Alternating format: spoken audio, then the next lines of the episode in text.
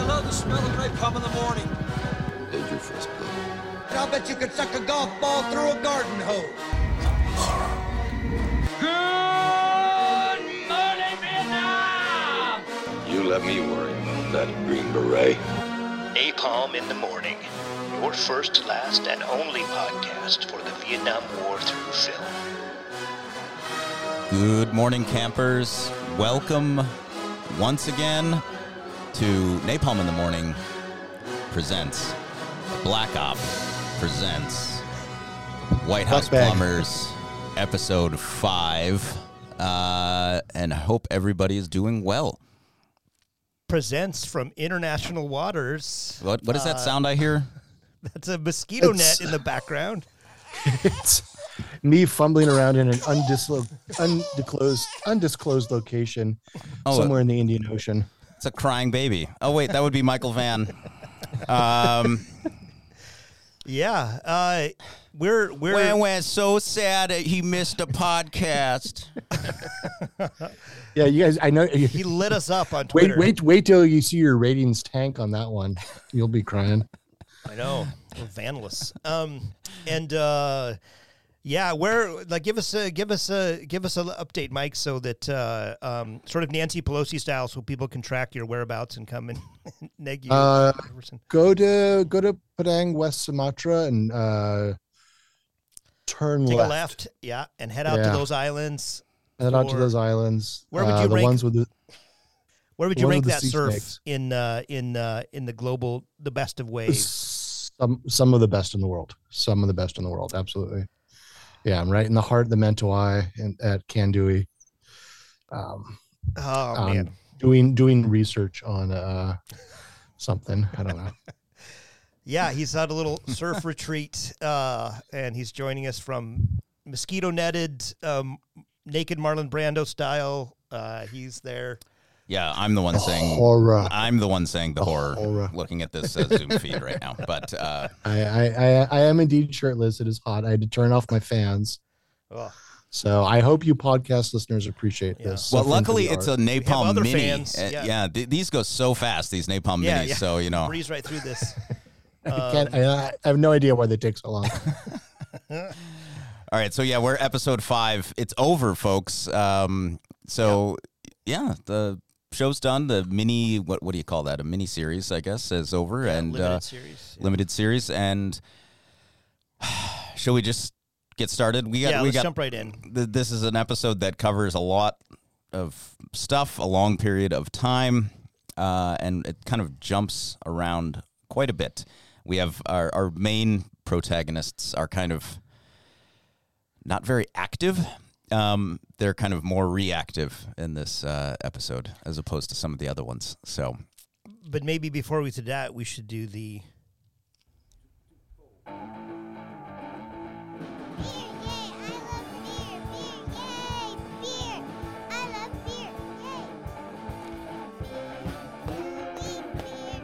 it's a little early for me. Yeah, this is a. Uh,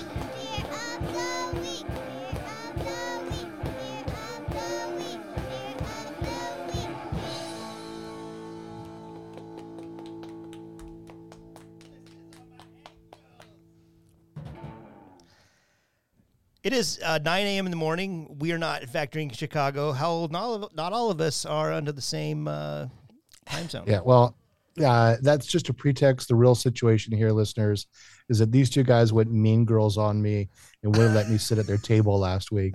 So this week, I'm the only one who gets a beer. And the beer of the week in honor of Indonesia is, of course, a Bintang uh, Red Star, Oh a yeah. delicious, uh, what is it? It's a Pilsner. Um, many rumors of formaldehyde being one of the ingredient. It's a preservative. beloved by loved beloved by Australians uh, all through behaving uh, badly Indonesia. in uh, yeah. Little jealous, but it doesn't sound all that appetizing because it's 9 a.m. here. But yeah. Um, excellent. Well, good. That that is. Uh, I'm glad that Mike is enjoying it. Hopefully, he stays awake for this mini episode. Opening to, at the to fu- be honest, to be honest, uh, watching the episode last night Yeah, with the jet lag and the time change, yeah. fell asleep. I had, to- had to go Yeah. back and You're watch it really again. Fell asleep with it running. He's really gonna learn some new things. Who's this Richard Nixon person they keep talking? He sounds like a dick. Yeah. All right, we are opening at the funeral for Dorothy, who, if you remember, um, passed away in a plane crash at the very end of the last episode. And we have Saint Howard Hunt's wife. John singing terribly while Liddy is prodding Hunt about the need to talk about Watergate. The actual song he's singing is written by Jimmy Webb. The song is MacArthur Park, made famous by Richard Harris, Yeah. and uh, Donna Summer does like a disco version of it. I hate that song, and I always have. I it gives me some sort of like repulsive flashback to the '70s. I just hate that. I. I have a feeling like it's a song that people think is like like meaningful and deep, or so, for some in some weird way. It is. It, and Well, it's, it is. it's. I don't think it is. I mean, I think it's. it's Well, I, I read I read up on it, and it's about um, uh, his impending divorce. And he and his wife used to hang out in MacArthur Park in L.A. And it's a bunch of things he observed happening as they were breaking up. Mhm. He- but you know who Okay. recorded it? And I would I would like to hear our favorite outlaw country musician Waylon Jennings. well, okay. Yeah. I imagine he did a different, slightly different version than Don- Donna Summer, Yeah. Yeah. yeah. I'm just gonna guess there. Oh. and that's and that's about all I have to bring to the conversation tonight. So, All right, on. thanks, Mike. Good seeing you. all right, good night. Selamat malam. Uh, we are at the wake. Uh, Eric, your great friend William F. Buckley is there. Yeah, yeah, a fellow bow tie wearer. Um, it's a gr- it's a great like uh, the the kind of William Buckley in kind of automaton style, like my profound and fathomless condolence. You know, like uh, um, to have to like uh, sort of process what human emotions might actually seem like. uh, it's a pretty good. Uh, I, I don't know who played the Buckley, but it was a it was a funny performance. I liked it. Yeah, he's not in a lot, but he is. Uh, yeah, well, a major, major uh, at this point media figure um, and cons- for conservatives at the time, and uh, This, this this is about the time that Gore Vidal challenged him to a fight on uh, live TV, right? This is early '70s era. Yeah, yeah, I can't remember what year that was exactly, but um, but Yeah. I- I think Vidal was on multiple times on the show Firing Line, wasn't he? By the way, Yeah. kids, go watch that if you want to see what actual political debate looks like in in ages gone by. That's a that's a that's a great one. Ideas are actually being shared. Uh, now, t- uh, you're proposing uh, here that uh, So who who was that guy with William F. Buckley? Please tell me. Dr. Manuel Artime. You want to know about Artime? Yeah. He seems creepy. He is uh, a Castro lover turned non-Castro lover. Uh, Aren't we all? Yeah, turned uh, turned against him. Uh, was one of the leaders of the assault at the Bay of Pigs. He's captured May second, nineteen sixty one. Held prisoner there for roughly eighteen months. Returns, comes to Miami on December twenty fourth, nineteen sixty two, and wow, he is greeted. You know, the communist loving John F. Kennedy just didn't have it in his heart to uh, turn away one Dr. Uh, Manuel Artime. So he hosts him at the Orange Bowl, December 29th, 1962. Here is a brief excerpt of Kennedy extolling the virtues of one Brigade 2506. I want to uh, express my uh, Pause. Pause. great appreciation to the brigade for making the United States the custodian of this flag. I can assure you that this flag will be returned to this brigade in a free Havana. That was at the Orange Bowl. Yeah, yeah. He sat with uh, Kennedy and, and Jackie at the, at the Orange Bowl. Um, there's a little bit more to it, but uh, he attempted to assassinate Castro again in 1965. It says in the show that he headed up the Miami Watergate Defense Relief Fund. Fact check true. also says he's the godfather to one David Hunt. Fact check true. The Miami Watergate Defense Relief Fund was out kind of like a Live Aid kind of thing. It's like Live Aid. It's a great concert. Yeah. Yeah. Yeah. They raised nearly the same amount of money. I believe uh, he raised $21,000. I think Pete, Pete Townshend headlined. Yeah. Um, and and then the, the the series is pretty funny. He ba- they basically have him kidnapping the uh the, the the kids later on, but like yeah, he's he's a it's a pretty does is he not the same guy in in Breaking Bad the the kind of heading up the the cartel in um in Mexico? I think the same actor. I don't know. Yeah, pretty good. Man, I'm not sure. Um, so uh, Liddy is there too at the. Uh, Yeah. um, oh, we skipped over. We we, we, We we, skipped over. we wouldn't want to give a. We wouldn't. You want to go, go ahead, Mike? Give us the rat. Well, reference. so so Liddy uh, corners Saint John, and to console him, Liddy tells the rat story um, about the uh, Great French Hanoi rat hunt. reconstruction of colonial Hanoi and um, the sewer rats. No, I'm sorry. He, the other rat story that when he was a child, he cornered a rat, killed it, and ate it Because he was conquer afraid his of fear.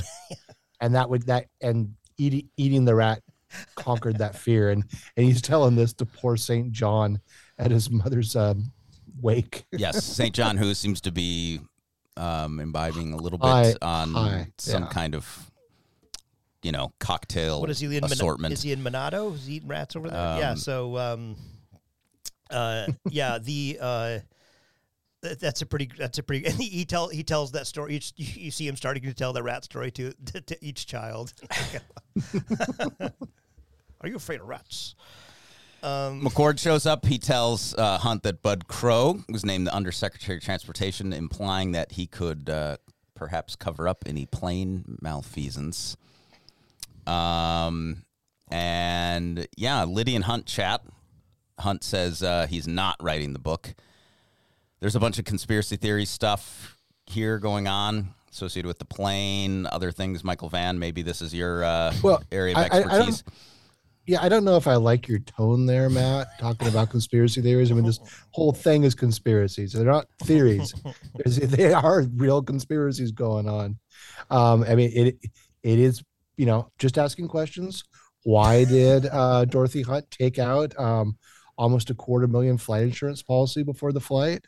yeah. Yeah, because she Just knew she was going to get murdered on the flight, Yep. yet still got on the plane. Yep. Yeah, good. Yeah, and then Hey, we- Colson we- and Nixon. Howard Hunt, we got to get him They- out of the way. Why don't we kill his wife and a bunch she- of other people too? well, and and the reporter. I'm not saying it was well thought through, but All right, I have audio. Uh, this is uh, Chuck Colson and Nixon. This is them on tape admitting that they had her killed. So, Mike, I think you're going to be proven right here. I just got a, a terribly tragic bit of news. That plane crash, Howard, Howard Hunt's wife was on it. And it's, uh, his wife is dead? Yes, sir. She was killed in that plane crash in Chicago. Oh, my God. And it's, I just, uh, it's a, it's a tragedy. I don't know the man, I don't know whether the man can survive it, you know, with all he's gone through. She was an extraordinary woman, just extraordinary. I think any judge who has any compassion will call that trial off. Uh, So here they are. They're faking it really well for the secret conversation that they are just having between themselves. Uh, that boy, boy. I mean, I'm sold. well, it's later. Like when Nixon knows that this is going to be, so he tries to get people to say things on tape. So he's trying to. He knows it's going to be released. That was so- January eighth, nineteen seventy three. No, no, sorry, nine December, nineteen seventy two. That uh, conversation. Yeah. Um. So so the the I I do like the um um. You know the the hunt is sort of really careening here, and uh, yeah, and I think Woody Harrelson does a good job, like playing the the kind of angry, bereaved, confused, uh, frustrated. Yeah, it's a pretty decent. Um, as one would be at a wake. So I, at this point in the series, I really began to wonder about what Woody Harrelson was doing with his face because he was sticking out his jaw, Yes! making that yes, Howard Hunt face. Do you think he was doing a Brando thing and putting something in there, or holding his jaw funny. I started doing it while I was watching.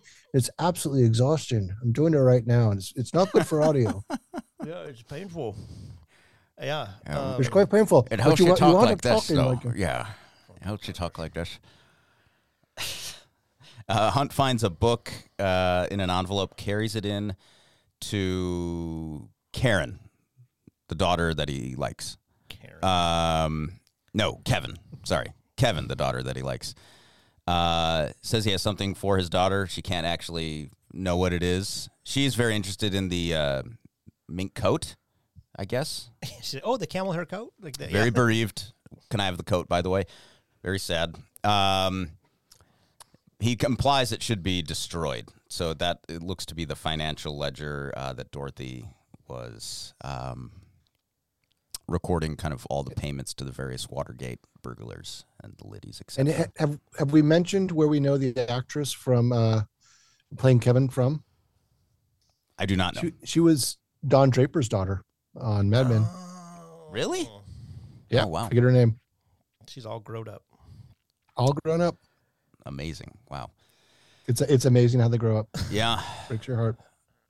Uh, I thought it was interesting. Remember when um, Dorothy said one of the reasons she was going to divorce Howard was because he got St. John involved in uh, the cover up of the Watergate stuff?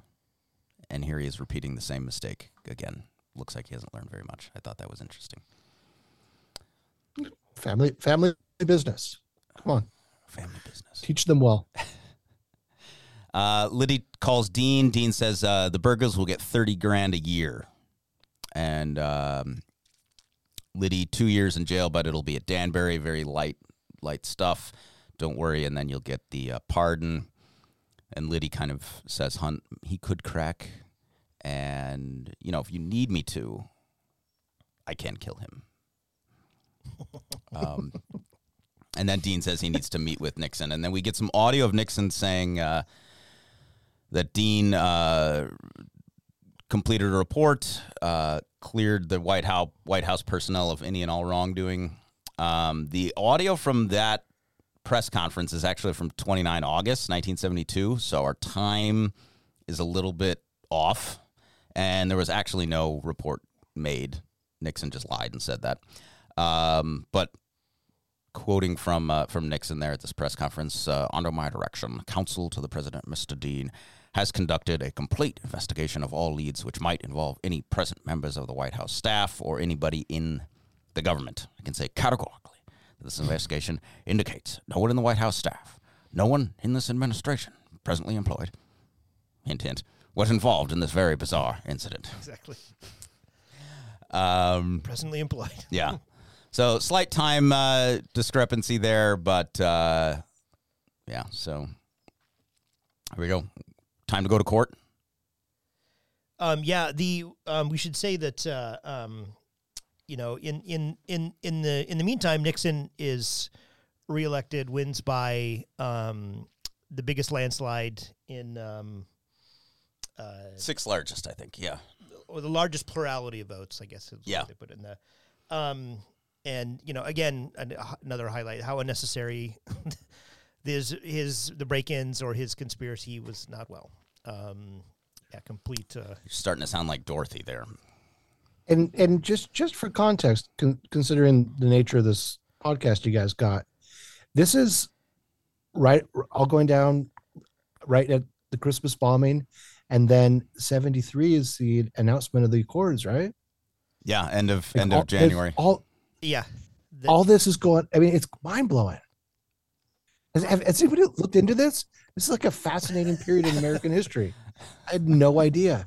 I think there's actually a book. I have not read it, but I think it's called like 1973, the year you know America changed forever, something like that. And it's all about the end of the war in Vietnam, Watergate getting all ratcheted up, um, My sixth birthday party. your sixth birthday party, Roe v. Wade, uh, all all this stuff. So, um, Yeah. I think I got a puppy.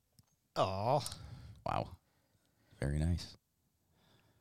We're at court. Uh, 8 January 1973 is the date that the trial actually begins. Um, Fran asks Liddy uh, if he's sure he does not want her to be there in court. Oh, no, no, no, no. I'm going to act like a jackass. Piss off the prosecution, force a few errors, and take the whole thing to appeals and get it thrown out. Seeing you in the gallery might be forced to remember my manners. Yeah, yeah, he's gonna he's gonna do his Liddy. He, there's some there's some great scenes of Theroux in the courthouse steps. Like, I want to make a statement. My statement is I have no statement. You know, smoke a cigar. Yeah, That's all, folks. Yeah. Yeah, it's pretty good. Um, In in in reality, was there a big press scrum like that? we did some looking at this because we noted that this will come later that one of the scenes is Hunt saying like, "Oh, no one's at the courthouse," which I find it hard to believe that that was the case. But as I points out, there wasn't. Um, uh, there was there was not the press scrum that we saw in in the show, right? Yeah, I found some some footage. It was silent. There was no audio on it. AP footage of uh, Hunt and Liddy arriving at the court, and there were some press people, but it wasn't like they were not bombarded, surrounded by press as they're depicted in the show. Not like when and when a president gets uh, indicted in a civil case or a criminal case. Yeah. So um, Lock her up. so in the courtroom, it seems it's still Judge Sirica. Seems maybe he's predisposed toward the prosecution. Um, and it's a little, you know, in the show, they're kind of making it seem unclear. What are they going to do? Are they going to make a deal? Is Hunt going to cave? Is he going to make a deal? Or whatever. Uh, recorded January 8th, that same day. This is H.R. Haldeman and Richard Nixon. It seems like they have a pretty good idea of what's going to happen at trial. Well, the way it appears now. Haldeman.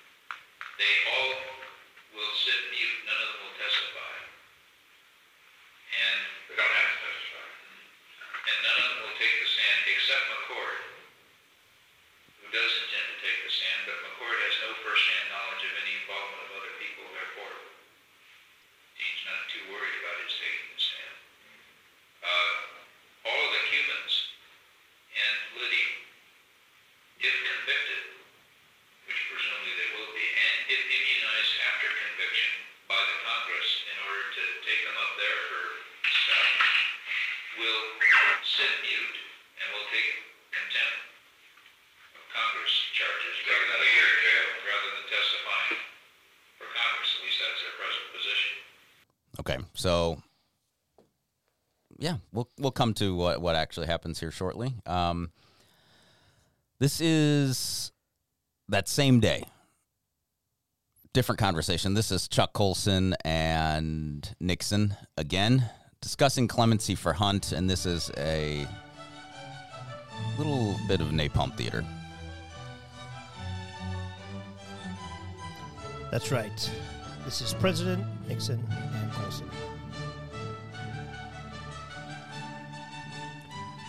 You know, Chuck, it's something they all undertook knowing the risks, right? What do they think? I Did they think they'd get caught? no, I don't think that at all. I think they thought that well, practically. Uh, The Dem- uh, democratizers would drop it after the election? No? I think they figured that that these were all guys who you know CIA Yeah, and yeah. they were taking orders from people like acting on behalf of John Mitchell and others. Mitchell would take care of them. How could he? Yeah, No way.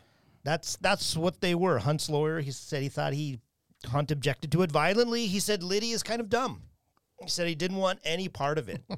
so he won't have to. But he and Hunt recognize. Well, I'm glad that you uh, them because basically, I um, question of clemency. Hunt's a simple case. I mean, uh, after all, the man's wife is dead, was killed. He's got one child that has. uh, brain damage from an automobile accident. That's right. One of his kids. We'll build. We'll build that just son of a bitch up like nobody's business. We'll have Buckley write a column and say, you know, that he he should have clemency if you've given 18 years of service. That's what we'll do. He served under Hunt in CIA, of course. well, well, uh, after blah, after them, that's it. It's on the merits. I would have difficulty with some of the others. Uh, Sorry, I read your line, Eric. I was on a roll. You were doing. You were. You were, Yeah. you were inhabiting the character. Uh, so yeah, that's uh, Nixon discussing giving clemency to Hunt, but not some of the other ones. Yeah, the the uh, I mean, I'll I'll say it. We'll say it through the podcast, but um, not to belabor it. But one of the problems with this episode is that um, sort of like the last you know couple seasons of Game of Thrones, like we go like we're covering major swaths of ground in um, you know in kind of record speed in minutes, and so there there's kind of a um, them jumping. There's so much that happens in the in the the course of Watergate that is not um, part of this. Now, I mean, it is. Hey, Eric, that ode to the Confederacy script isn't going to write itself. Yeah, but no, it, it it it is like Game of Thrones where everything's thrown at the end. It doesn't quite have that same pacing that uh, a really Yeah. fine show like The White Lotus has. I hear next season is set in Bali. Actually, actually, I'm at, I'm at the White Lotus Mentawai. To be honest. yeah. yeah, it's very. the ma- the manager is a bit of a head case. Uh, yeah, I don't know what he's doing. Um, and uh, I mean, so that so they don't have time to to go through um, what's happening, but the the I mean the the country is is riveted um, outside of you know outside of the show what the show is showing. It's a it's an incredible sort of uh, circus that that that everyone you talk to who is um, you know 15 and up, 12 and up in this era, like it's the central moment that they remember of where they were. It's it's it's my earliest memories. My dad yelling about Watergate, that and the Christmas bombing. about how innocent Nixon is. He was yelling. Yeah. and I, I remember the Doonesbury cartoon. The Witch hunt. guilty, guilty, guilty. Uh, we have a group dinner with all the conspirators meeting together in public, which I think is a little interesting. Which Um, wouldn't have happened. Yeah. talking about how oh don't worry the money's not traceable hold tight the prosecution will have nothing and then it's bernard barker right who kind of comes to hunt and says uh, Stur- is it Sturgis? or was it sturgis You go Sturgis. sturgis hinting at more Yeah. jfk shit uh, to hunt you know eh, better keep Tell tell them to keep quiet about what was going on in Dallas. yeah Oliver Stone might make that movie. Yeah. Hunt's meeting with prosecutors. They have all the stuff from his safe, except his notes on the gemstone stuff, which means Dean didn't give them to the FBI. So there are no ties to the White House, and that means that Hunt and Dean will take the fall, I guess is what we're supposed to uh, get from that. Yeah, and that's too bad because the Gemstone's really good. I mean, that is another solid HBO show. That's the righteous. You are getting max money, aren't you? Max money. Same, Yes. with, same with me. Uh, safe reality check. Let's do a safe reality check. FBI Director Patrick Gray destroyed some evidence from the safe that he was given to uh, by Dean, uh, including the fake memo that Howard Hunt wrote about uh, the assassination of Diem, 1963, implicating Kennedy in it. Um, a bunch of stuff about Chappaquiddick with the other Kennedy. Uh, another interesting find in his safe were real life microphones hidden in chapstick tubes. That's what they used to communicate with the burglars. I thought they would should put that in the show, but they did not do that. Um, Yeah, Other- and that would that was admitted under under oath later that, that those were destroyed. Yeah. Other stuff in there, a gun, which was Dorothy's gun, various letters from and photographs of men that Dorothy had had affairs with, also in the safe. Wh- Why, why isn't this worked into the show? So I know. when they were having their breakup thing at the airport, and you know, hey, you slept around a bunch in the past, and oh, so did you. Blah blah blah. I think they were kind of hinting at this. Mm, Um, and so yeah. they were. So the FBI interviewed her about all this stuff that they found in the safe, and you know, she admits they're real. That she thought that he had destroyed all these letters or whatever, but evidently he had not. Um, but that yeah, in the kind of like late fifties into the sixties, they were having some some marital issues and decided to stick it out for the family. You wonder, if it's like, And- is Hunt keeping these? Like, I'm gonna have these people killed. Yeah, I don't know. like, I wonder. I don't Pictures know. of them, of the guy. Yeah, yeah, I mean, that's- yeah. Um, So those are some other fun things from the safe. uh, and then uh, then we're on to Hunt making a deal with prosecution um, in January '73, saying he and Liddy acted on their own. Um, now, what really happened, you guys? That actually happened on January 11th. He admits in court no, quote, higher ups were involved. Cubans all plead guilty on January 15th.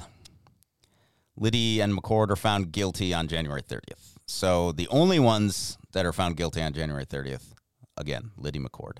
Hunt makes that deal January 11th. Um, yeah, and then another uh, fun note from from the Nixon tapes: Charles Colson calling uh, Judge Sirica a quote hot-headed Italian. Uh, I I uh, just the Nixon tapes, man, they're just so good. Um, yeah, so there you go. Looks like they're in some trouble here.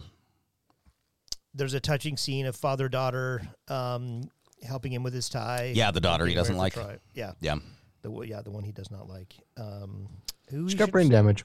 Come on. just just the one. uh, and um, the the in in the trial, they I mean I understand for the series they can't like have all these like you know side stories, but um, in actuality, um, you know McCord writes writes a letter separately, um, and and that is that is um, not read in court when when everyone else is there, but read uh, as evidence um, by Sirica and. Um, oh, he does. He does read it in court. yeah, he does read. He does Yeah. read aloud and knowingly putting it in the public domain. I thought that was a, um, which is kind of risky. I mean, it should be in the public domain. I was saying, but risky because like you worry about a mistrial or or you know like well, a, a judge bias. Like, um, I mean, I mean, other things happen to prov- provide more mountains of evidence that they wouldn't even need this. But yeah, Cubans get 40 years, Liddy 25, Hunt 35 years. And the, they were talking before about, oh, we'll just get maybe two, blah, blah, blah. It'll be easy, all this stuff. That is, as of now, That's not the case. Um, when Hunt was facing sentencing, he does, I think we hinted at this last episode a little bit, but yeah, he blackmails the White House, threatens to disclose, quote, seamy things, end quote, about some of the other work he's done for Nixon's team unless he starts receiving more money to pay legal fees, cover his family's living expenses uh, for at least a year until his sentence is commuted as he expected. Wait. Membership at four clubs does add up. yeah. Yeah. Yeah, uh, keeping up with the Joneses isn't easy. Um, and then uh, and then we're then we're on to we're on to jail. We're off to. Uh, um, there's some good scenes of uh, Spreadum and uh, uh, Liddy's. Uh, Liddy has a great I'd like to lift your stick. Um, the spreadum theme seemed maybe a bit overkill, but uh, lift your stick that is in Liddy's memoir. S- Some guys are lift your stick guys. Some guys are spread 'em guys. It's you know it's what not makes the world judgment. great. Yeah. Um, now in the- in the in the show, it shows everyone, all buddies in the cell block in the same sort of. I I, I do we know if that happened? I, I find it hard to believe that that. So for a while they are in the same like area, yeah, of the same jail jail. Um, and that that will change because different guys get moved differently depending on like you know pleas and different things. Um, but for a period they are together, Right. so they're not. I don't Look think like, they're uh, roommates. So Look like one of the upper, upper floors in Emerald City on uh, Oz, one of HBO's uh, early uh, premiere dramas. God damn it, man. Um, yeah, the the the I thought the prison stuff was pretty funny. There, you know, there there's lots of uh, Liddy working out and uh, comes up with an exercise regimen for Hunt. Like, L- L- Liddy Liddy's thriving, and Hunt is wilting before our eyes. yeah, and, he's, and starts to get sick, and but Liddy Lydia is in his. he's doing element. legal work for all the all the other inmates. yeah, he's never been more adulated and happy. yeah. Um, they read that McCord is out free and talking. Wait, what? What's going on? What? What? How's McCord out? So he Yeah, that's got right. upward of a 45 year sentence reduced to four months by cooperating. And I don't. Do you want to hear a bit of Yeah. McCord's uh, testimony? Absolutely. The truth, the whole truth, and nothing but the truth, so help you God. Hey, Matt, close that door. And a very important reason to me was the fact that uh, the Attorney General himself, Mr. John Mitchell, at his offices had considered and approved the operation, according to Mr. Liddy. Secondly, that the counsel for the President, Mr. John Dean, had participated in those decisions with him There he implicates Mitchell and Dean just in that one little brief. And and a, and a week later, White House counsel John Dean will begin cooperating with uh, federal Watergate prosecutors. So that's uh, that's that's happening. Yeah. Yeah. So I, I, I told I told you guys I sent you a little voice memo that uh this morning here at the White Lotus meant to why I, I had I was having breakfast with uh, a legit one percenter. Um, uh, and he gave me a little deep throat information. He told me that he was MacGruber's uh, neighbor when he was a child growing up, and I was confused and I thought it was McCord. Uh, and then when I realized, I was very disappointed. But um, an- anyway, my, that was my deep throat connection here at White Lotus. Well, speaking of deep throat, um, the the another problem I had with the series is that uh, I think I think in, in, in the in the kind of collapsing everything in the last episode, a, a character like Mark Felt, like the the titular deep throat, is uh, who seems to be definitely introduced earlier, so that and, and is a main actor, a, a recognized one that doesn't show up at all, like in the. I, I think titular deep throat is something else, but go on. I I pitched you that softball, Mike, knowing you could not resist swinging at it, and I was not disappointed. I lifted my stick. you lifted your stick and swung. Uh, Yeah, he's just. I guess it's just he's not super connected to them anymore. I guess, but no, he's not. um, but but I, I I mean, he's involved with them. I guess what I wanted is a whole series, like a multi. You know, this could be a great um, long form Sopranos like uh, something or other, and that that's that's part of my frustration is I wanted. Here, here's an idea. What if they made a film about these two reporters that uh, No one will watch that. worked with him?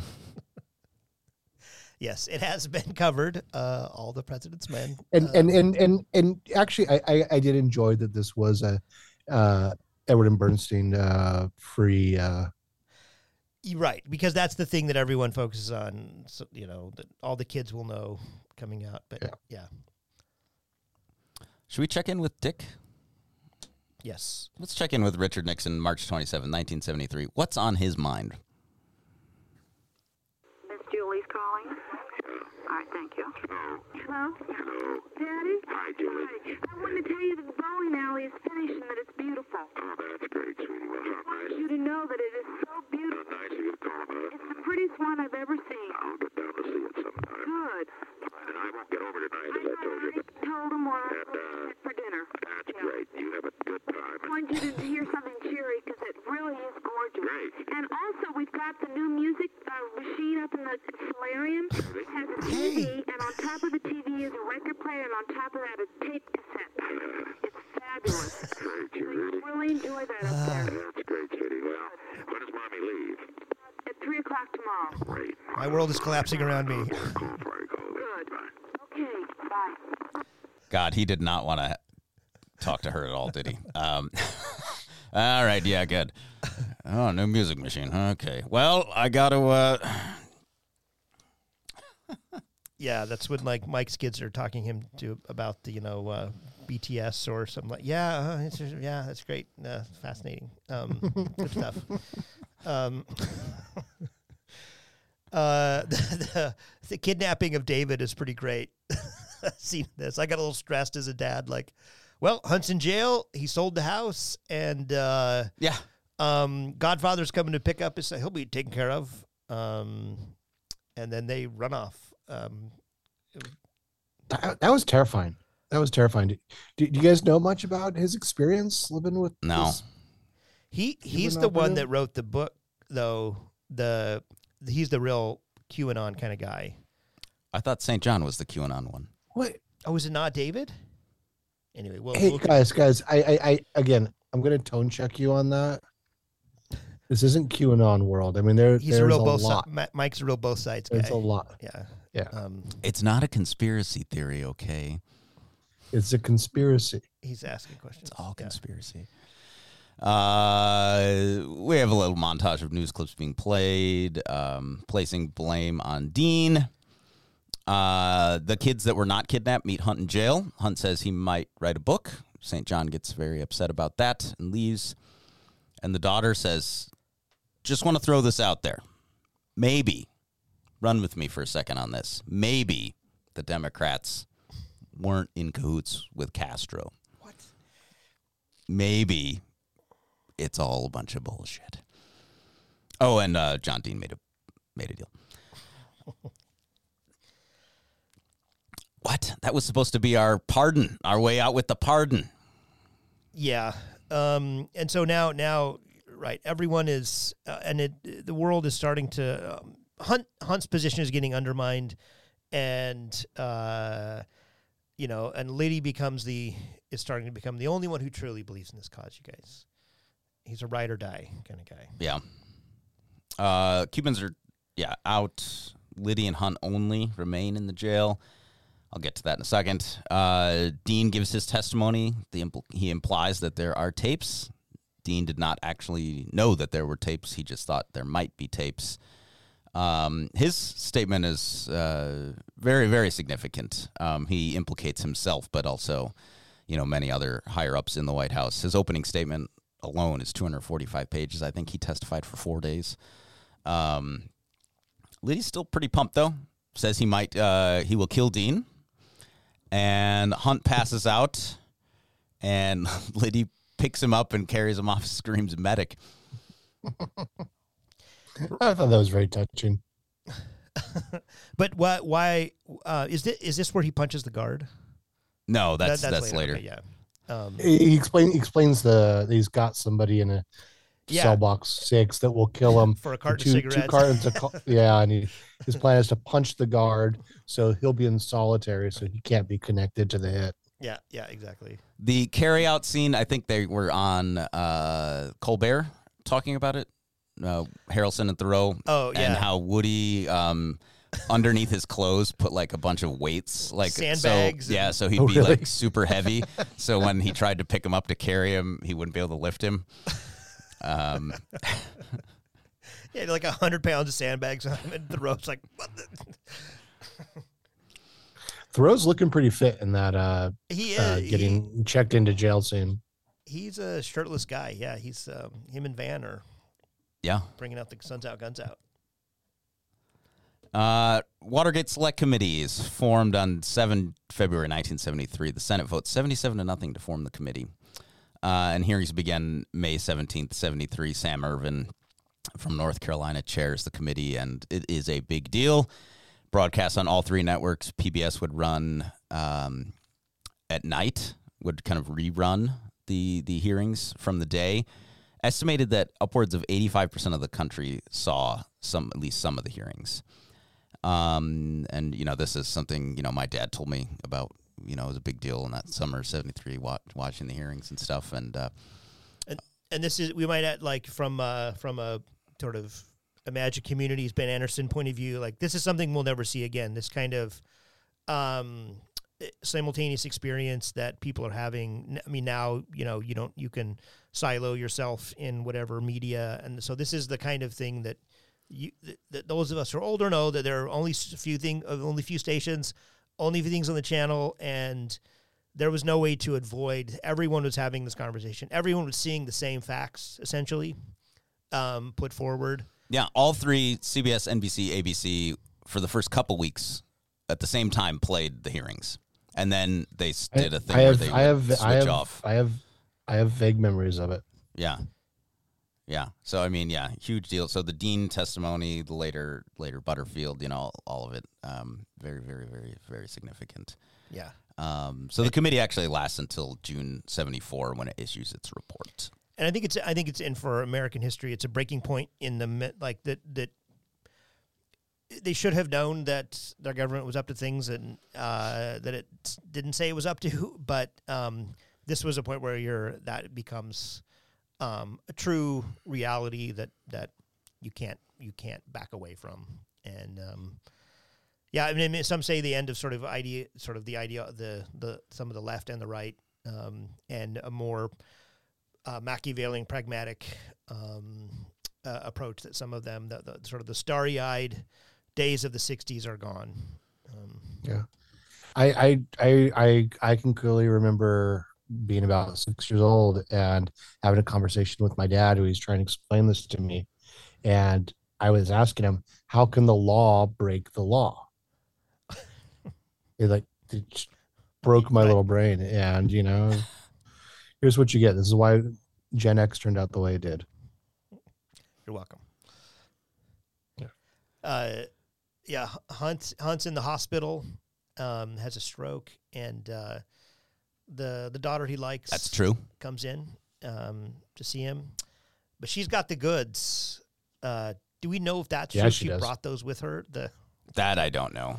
My guess is probably not, but yeah, she has she has her mother's books that ledger book that she was supposed to have destroyed.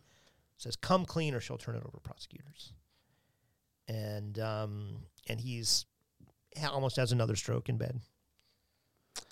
We have a another Nixon speech. They they play this kind of over another montage of headlines. Let's just listen real quick to some of what he's actually saying. This is August fifteenth, seventy three. These facts. I had no prior knowledge of the Watergate break-in. I neither took part in nor knew about any of the subsequent cover-up activities. I neither authorized nor encouraged subordinates to engage in illegal or improper campaign tactics. That was, and that is, the simple truth. In all of the millions of words of testimony, there is not the slightest suggestion that I had any knowledge of the planning for the Watergate break-in. As for the cover-up, my statement has been challenged by only one of the 35 witnesses who appeared. A witness who offered no evidence beyond his own impressions That's Dean. and whose testimony has been contradicted by every other witness in a position to know the facts. Mm, but the tapes would say ask different. tonight- So, uh, Can I can I jump in to say that um Yeah. So uh this is that that was August 15th, right? Yeah. Um so less than a month before um, Alex Butterfield, former presidential appointment secretary, reveals that all conversations and telephone calls in Nixon's office have been taped since 71. Um, and then a few days later, uh, he orders that Nixon orders the, the tape system disconnected. Uh, and then uh, uh, five days after that, on the 23rd of July, he refuses to turn over the tapes to the Senate um, Watergate Committee. And um, of course, that'll go all the way up to the Supreme Court. But um, yeah, it's so it's kind of it's pretty ballsy for in August 15th for him to think, okay, I'm going to win. I'm going to, those tapes are never going to see the light of day. Right? Like he knows this is in motion. Mhm. Um, I guess I guess what you have to you have to run that gauntlet. What other choice do you have if you've already come this far as a criminal? Liddy's going to court to testify. They put uh, Dean in a waiting room with him, which uh, I thought was a little odd. Dean says uh, Nixon was going to screw him over, so he flipped. Um, and then Nixon thought, Liddy, you're such a sap, and that he could easily pin it all on you. And it kind of ends with Liddy holding a pencil. Like, at first, I wasn't sure, like, was he like thinking, oh, maybe I'll kill myself with the pencil, or was that for Dean, who had just left No. the room? So, yeah. He's gonna he was gonna kill Dean with the pencil. yeah. Yeah. Uh, the 'Cause reality wasn't, wasn't yeah, that sorry, wasn't go. that in the first episode? Yeah. Isn't how we first see Liddy? Right. He's like showing rape defense by uh, stabbing an eye out with a pencil. Right. I yeah, through the jugular. And then later in the episode, he'll he'll in prison he'll lament that he doesn't have a they're not allowed to have pencils. Uh, so, reality on March 22nd, Nixon asked Dean, go to Camp David. Why don't you write a report about kind of everything you know about Watergate? Just put it all in this report.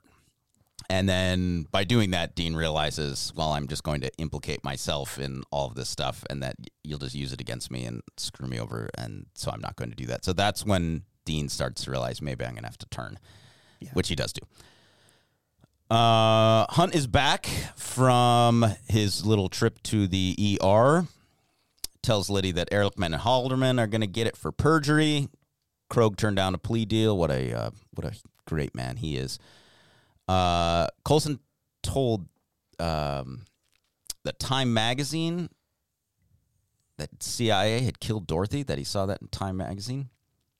Uh, that is reported by Time magazine in real life. But oh, and you guys gonna call this QAnon crazy conspiracy theory? Huh? Yes, I am going to. Uh, it's in it's in Time magazine. Come on, man. Okay, great okay. So it's not it's not just in Time magazine. Okay, first of all, it's in Time magazine in July of 1974. So that would the timeline does not work out at all in terms of the show. Colson wanted a PI, private investigator, by the name of Richard Lee Bass to kind of look into CIA involvement in Watergate. So Colson basically thinks the CIA is going to take over the nation, that the CIA did Watergate, that we we didn't do anything. It was all the CIA. So he is essentially looking at it as a for a scapegoat sort of thing. So this from time from July 8, 74.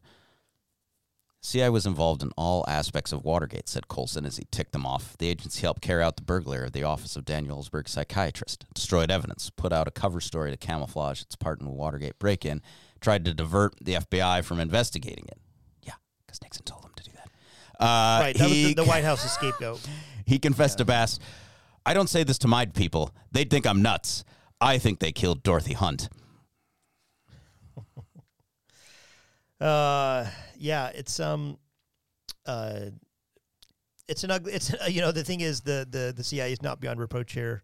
Um, the white like the it's tough to know which is dirtier at this point in um, in in seventy four. Uh, we'll we'll we'll get lots of there'll be there'll be enough there'll be enough venom to go around for I think each agency.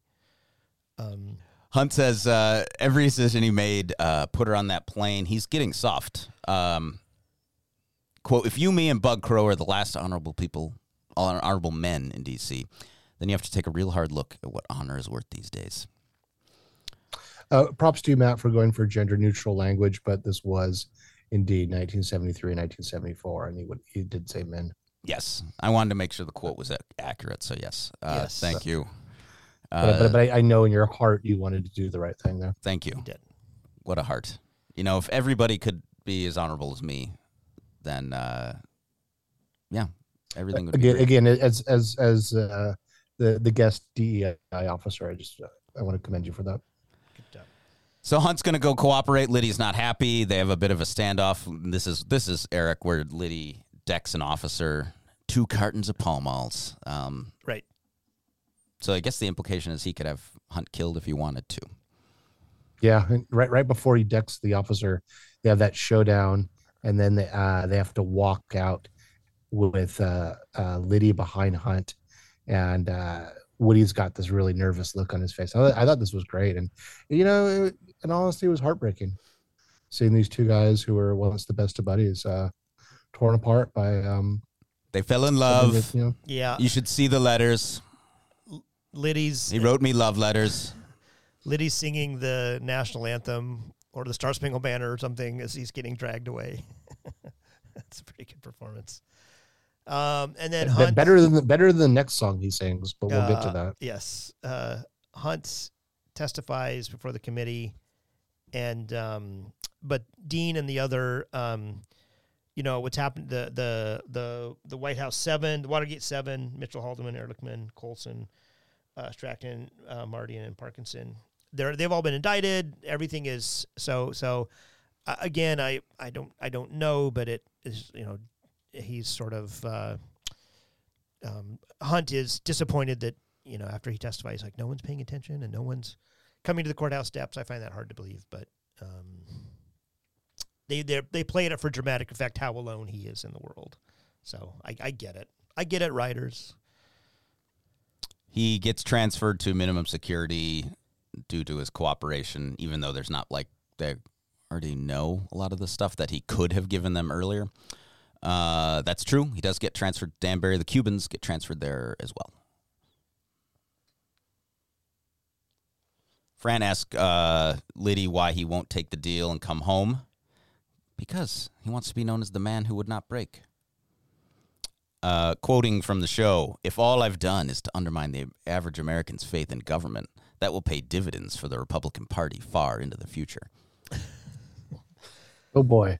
Yeah, yeah, that doesn't sound um, like the president at all. So, uh, yeah, uh, and then and then it kind of switches frame to Sounds very Reagan. to to to Dean being a celebrity, you know, speaking at Brown, him sort of the, you know, savior um, here. Now he mentions Brown. Hunt actually graduated from Brown. Yeah, he says that right in the in the film. There's some like Yeah, reference to. Hunt Hunt uh, when he's when he's uh, has to lift his stick, he said it was like his fraternity days at Brown. Yeah. this is a pretty great scene. Um, uh, Liddy had been working to get a kosher meal for uh, one of the inmates. And, you know, it's like, turns out these African Americans uh, were not guilty of these things. They were. Uh, Yeah, or they? Yeah, they're getting heavily he- heavier sentences. like yeah, Liddy's a lawyer, so he's he's relitigating their cases for them, and uh, uh, they do like this sort of slow clap um, uh, for Liddy as he's in the lunch line, and everyone is cheering him, and he's sort of tearing up. and and he, he he's so excited to be uh. finally recognized. And there the, the, i love the way they shot this scene because like he's finally he's it, this is what he's always wanted is to be recognized as as this genius. And he's so happy he can't bur- help himself and he bursts into song. And what the f does he sing? It's the Horst Wessel song. It's like the co-national anthem. Like this is this is the The Nazi the, national Nazi, the, the Nazi song about Horst Wessel, the street fighter uh, pimp who was murdered, and uh, uh, and then they claimed it was the communists. Like, what? This Liddy character, man. and and and it and it's the and it's the of course the black inmates that he's been helping get clemency, and then Yeah. the, the, the, Or the Jewish. Jewish Yeah. inmate. Well, the, That the, was the, the scenes because he started. He, Liddy throws up a Sieg Heil, and then a couple of the white guys immediately respond, and the, the Jewish murderer who he just got the kosher meal for, Yeah. starts looking a little. Oh, wait a Uh, minute. do I, yeah. Oh, that was a great scene. I hope, I hope the audience appreciated that. he in his autobiography says he did you know sing this song like if like he was getting harassed with like uh, according to him racial epithets from african american pres- prisoners he would sing this song in response um, kind of as a celebration of his uh, so-called aryan superiority Yeah. Um, and you guys may not believe this, but I do have uh, the lyrics of uh, the Horst Wessel song in um, 20th Century Voices, uh, the book that came out before uh, the Great Hanoi Rat Hunt. So, Russian oh, out oh, of I thought you. Oh, nice. I thought you said you had that on your iPod. You. Um, no, no, no, no. uh, uh, and then and then it's back to to to Hunt um, menial labor in his minimum security prison, and he hears that uh, Nixon has resigned August 9th, 1974. He served 33 months in prison. This is an excerpt from Politico, so please um, have your barf bags ready. But um, quote, that's his sentence. So, so counter a little bit of counterfactual history from us historians, guys. What do you think? What was the decision to from from Ford and Carter to sort of like put this behind us and like kind of like mind wipe um, this away and let's get back to the you know believing in government like um, was that a was that a was that the right from their point of view the right decision? How would and how would it have been different if they this this intense focus on um, scrutiny scrutinizing the government had had had maintained its, its I understand that their point of view like Ford's point of view. Um, so I get it. Makes sense. The country's been obsessed with Watergate for 2 years and if we have to go now into another trial where the main defendant is the friggin' ex president, it's just going to continue the obsession. We're not going to be able to move on. And so let's just make a clean cut and just step forward. So I get it. Makes sense from that perspective. But, but. Come on, man. Come on, Matt. You've, you disappoint me. How does that disappoint you?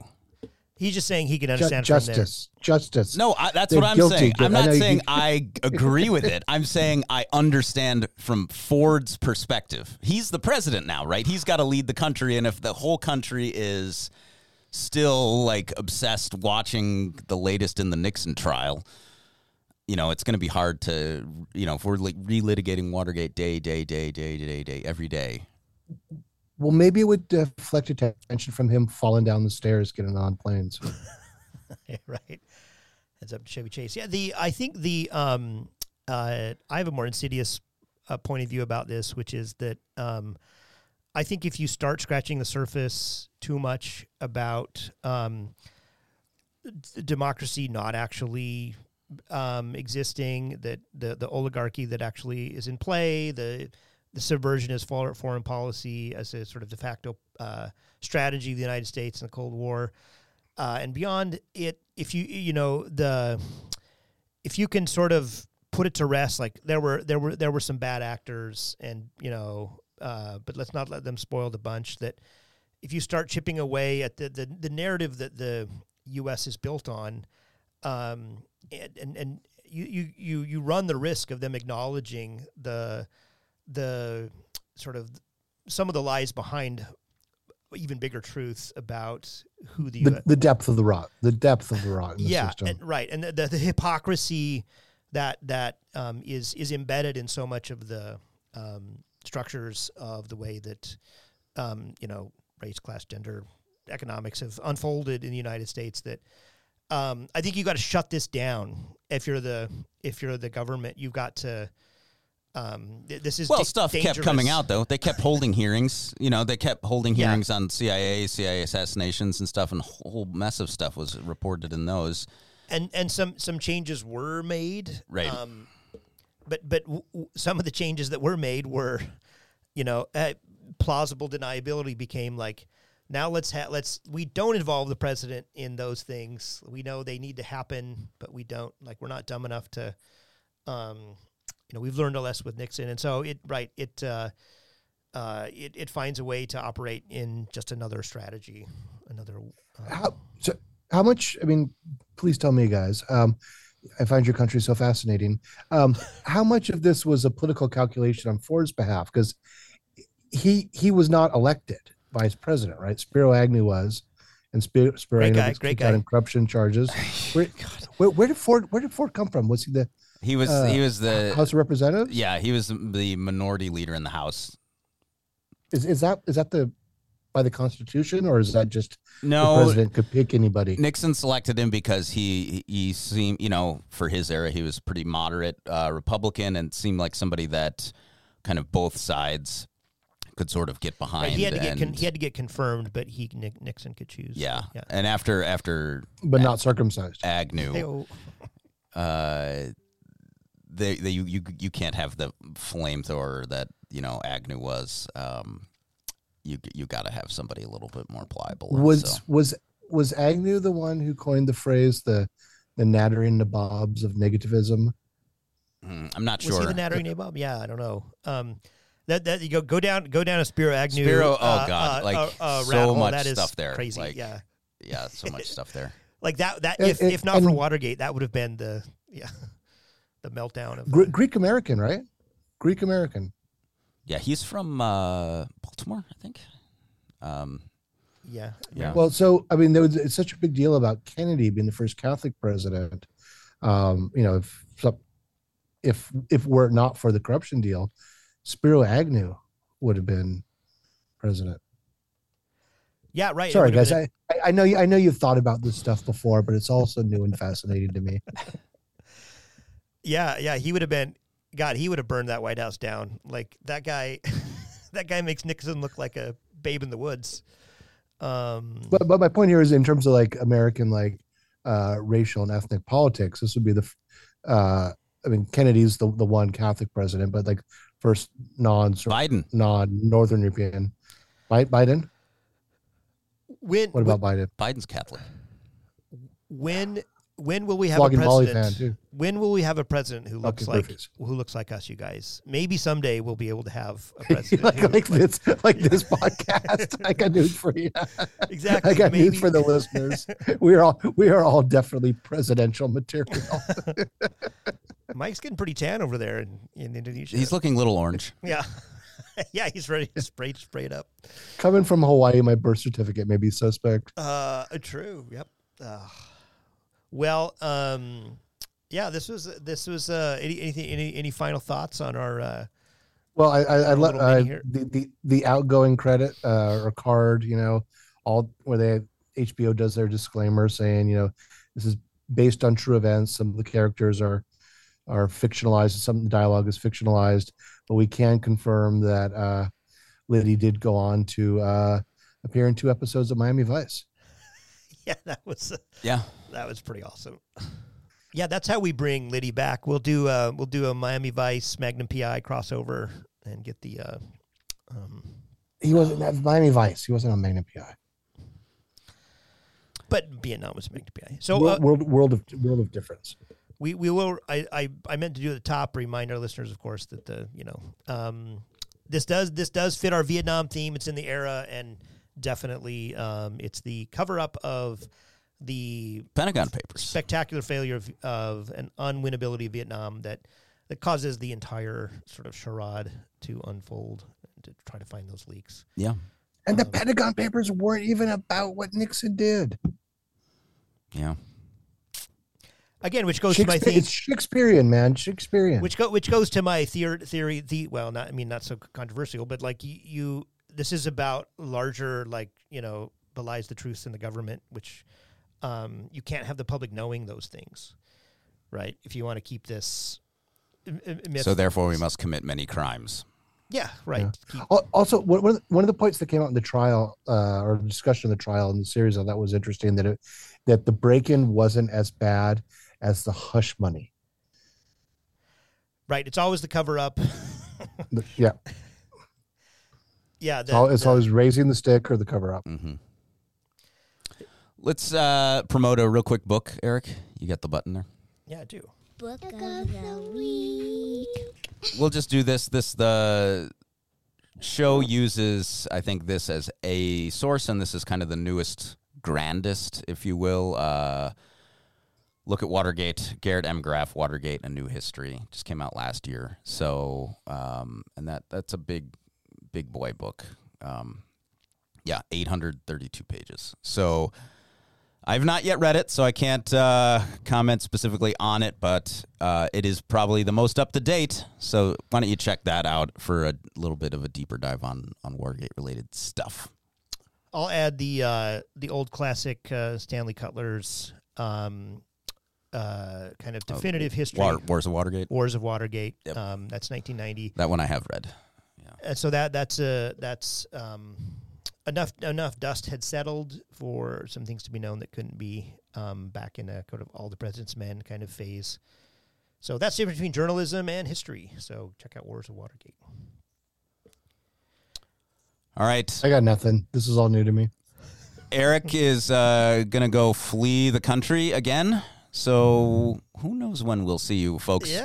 Uh, I believe Come, we. come, come join Well, me, in- in listeners. uh, Indonesia. Little, little, little tantalizing treat. Uh, next, uh, next broadcast, you could hear um, yours truly and Dr. Vann um, uh, in foreign shores don't together. promise anything that you know is a 90% chance of failing and not happening so uh we'll see you again i think we have a couple things prepped for you or at least one thing prepped already so yeah you can listen to that when it comes out All right. So, uh, well, thanks again, folks. at napalm podcast on twitter if there are other if there are other sort of sidebars like this, little minis you'd like us to explore. this is very short this one Yeah. Um, yeah, like hit us up, give us some suggestions, movies and whatnot. Um, and uh, well, I'm uh, I've been Eric. He's been Matt.